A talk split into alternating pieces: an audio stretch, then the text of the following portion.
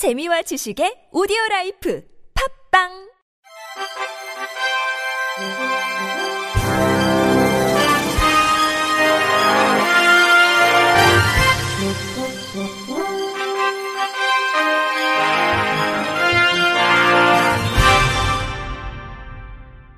청취자 여러분 안녕하십니까? 9월 6일 월요일 KBIC 뉴스입니다. 장애를 가진 교원의 연수 접근성 보장을 의무화한 교육공무원법 일부 개정 법률안이 지난달 31일 국회 본회의를 통과했습니다. 국회 교육위원회 더불어민주당 서동용 의원이 대표 발의한 해당 법안에는 장애인 교원이 연수를 받는데 어려움이 없도록 국가나 지방자치단체는 연수와 그에 필요한 시설 등을 제공할 때 정당한 편의가 제공될 수 있도록 하여야 한다는 내용이 담겼습니다. 함께하는 장애인 교원 노동조합 박준범 대변인은 장애인 교원의 권익을 보장한 최초의 입법이고 고질적인 연수 접근성 미비를 해결할 수 있을 것이라는 점에서 매우 고무적이라며 기존 장애인 차별금지 및 권리구제 등에 관한 법률이 있었음에도 각종 교육 행정기관, 교육 연수기관 등이 회피를 위한 온갖 구실을 들여 전혀 의무를 준수하지 않았다는 것을 생각하면 그들에게 더 큰 의무감과 경각심을 심어주는 계기가 되었다는 점에서 의의가 있다고 전했습니다. 그러면서 이제 장애인 교원이 교육부 및 교육청, 각종 교육 행정기관, 교육 연수기관 등에서 제공하는 다양한 연수에 비장애 교원과 동등하게 참여할 수 있게 됐다며 그것을 당당하게 요구할 수 있는 법적 근거가 마련된 것을 환영한다고 밝혔습니다. 이어 법안이 통과됐으니 교육 당국과 연수기관은 즉시 개정안이 발의된 취지를 정확히 이해하고 반드시 준수해야 한다며 본 개정안 부칙에는 공포 후에 6개월이 경과한 날부터 시행한다고 규정하고 있지만 장애인 교원에 대한 관련 주체들의 지원 의무가 이미 존재하는 만큼 즉시 연수 접근성 보장 방안을 마련하여 관련 내용을 실행에 옮겨야 한다고 강조했습니다. 서울 마포경찰서가 오늘부터 전국 경찰관서 최초로 민원실의 점자 및 음성 민원 서식을 비치합니다. 경찰은 시각장애인들의 기본권 보장과 복지 확대 차원에서 점자 및 음성으로 변환한 경찰관서 민원 서식 5종을 별도 제작했습니다. 이번에 제작된 민원 서식은 집회 신고서, 고소장, 범죄 경력 조회 신청서, 정보 공개 청구서, 성범죄 및 아동학대 관련 범죄 전력 조회 요청서 등입니다. 경찰 관계자는 그간 시각장애인들은 민원 신청 시 활동 보조인에 의존할 수밖에 없어 절차나 내용 등을 구체적으로 알 수 없었다며 이번 치안 서비스가 전국 경찰관서, 타 부처 행정기관으로 확대되길 기대한다고 밝혔습니다. 서울 광진구가 시각장애인 안내견 출입 환영 캠페인을 실시합니다. 현행 장애인 복지법상 시각장애인 안내견은 대중교통과 공공장소, 숙박시설, 식품 접객업소 등에는 어디든지 출입이 가능하지만 안내견에 대한 인식 부족으로 입장을 거부당하는 사례가 빈번해 왔습니다. 이에 군은 안내견을 환영합니다라는 문구가 새겨진 점자 스티커를 제작하여 구청과 동주민센터 등 관내 공공기관 및 식품 접객업소 등에 부착할 방침입니다.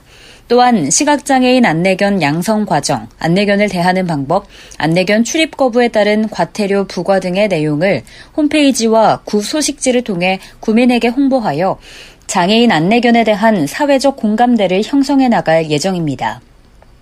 김선갑 구청장은 이번 캠페인을 통해 시각장애인 안내견에 대한 편견을 깨고 안내견이 장애인의 눈과 발로 이해받을 수 있는 계기가 되길 바란다며 앞으로도 장애인이 편안하고 행복한 생활을 누릴 수 있도록 다양한 사업을 추진할 것이라고 말했습니다. 서울시와 서울관광재단이 다음 달 31일까지 시각장애인을 위한 경복궁 현장 영상 해설 투어를 운영합니다. 재단에 따르면 이번에 선보이는 경복궁 코스는 근정전과 경회루를 비롯한 경복궁의 주요 건축물을 관람하고 청와대 사랑채까지 산책하는 3시간 도보 코스로 조선의 역사와 고궁의 고즈넉함, 자연을 한 번에 즐길 수 있습니다. 현장 영상 해설사로 참여하는 이혜경 씨는 참가자의 안전과 다양한 체험 요소에 중점을 두고 이번 투어를 준비했다며 경회로와 교태전 모형과 청강 요소를 활용하여 시각장애 분들이 생동감 넘치는 여행을 하실 수 있도록 준비했으니 많이 참여해 주시면 좋겠다고 소감을 전했습니다.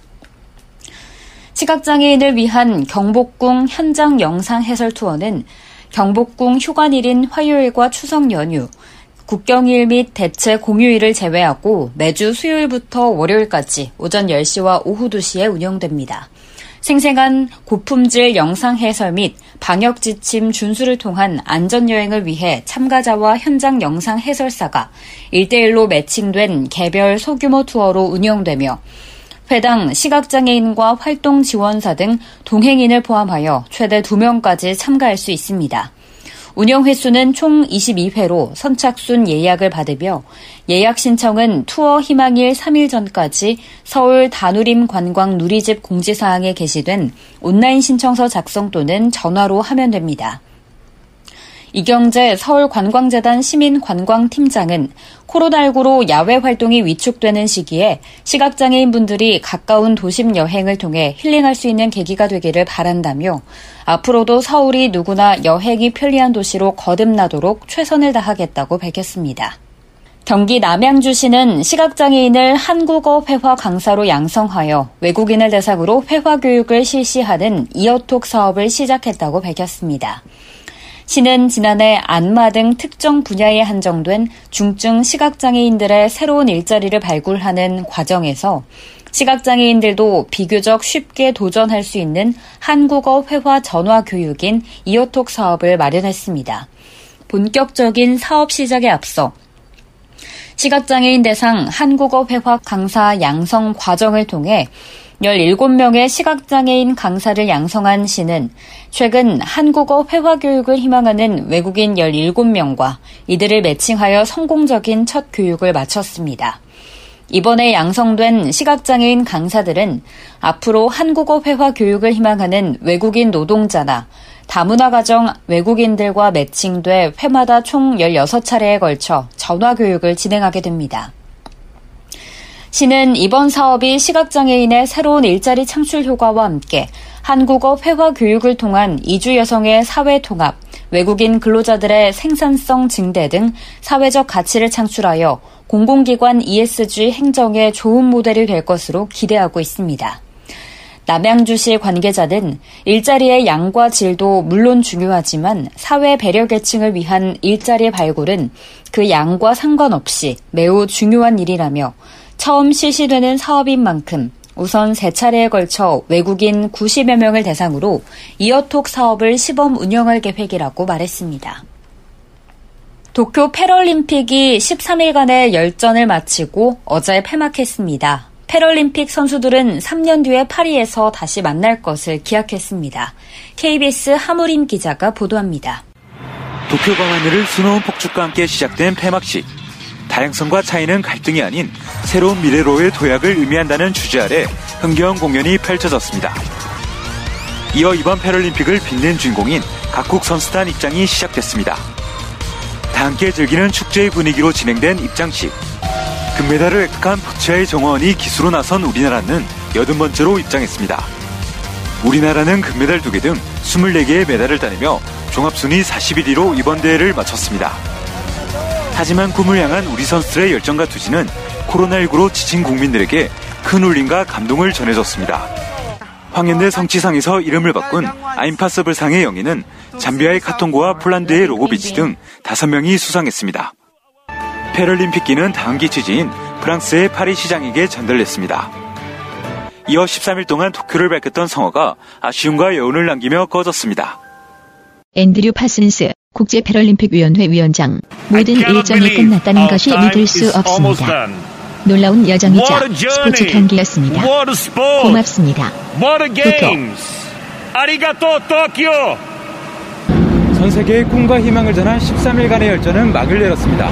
3년 뒤엔 파리에서 패럴림픽의 감동이 이어집니다. 도쿄에서 KBS 뉴스 사무림입니다. 끝으로 날씨입니다. 내일은 중부지방에 30에서 80mm의 많은 비가 내리겠습니다. 특히 수도권은 모레 아침까지도 약한 비가 이어지겠습니다. 이상으로 9월 6일 월요일 KBIC 뉴스를 마칩니다. 지금까지 제작의 류창동, 진행의 김예은이었습니다. 고맙습니다. KBIC.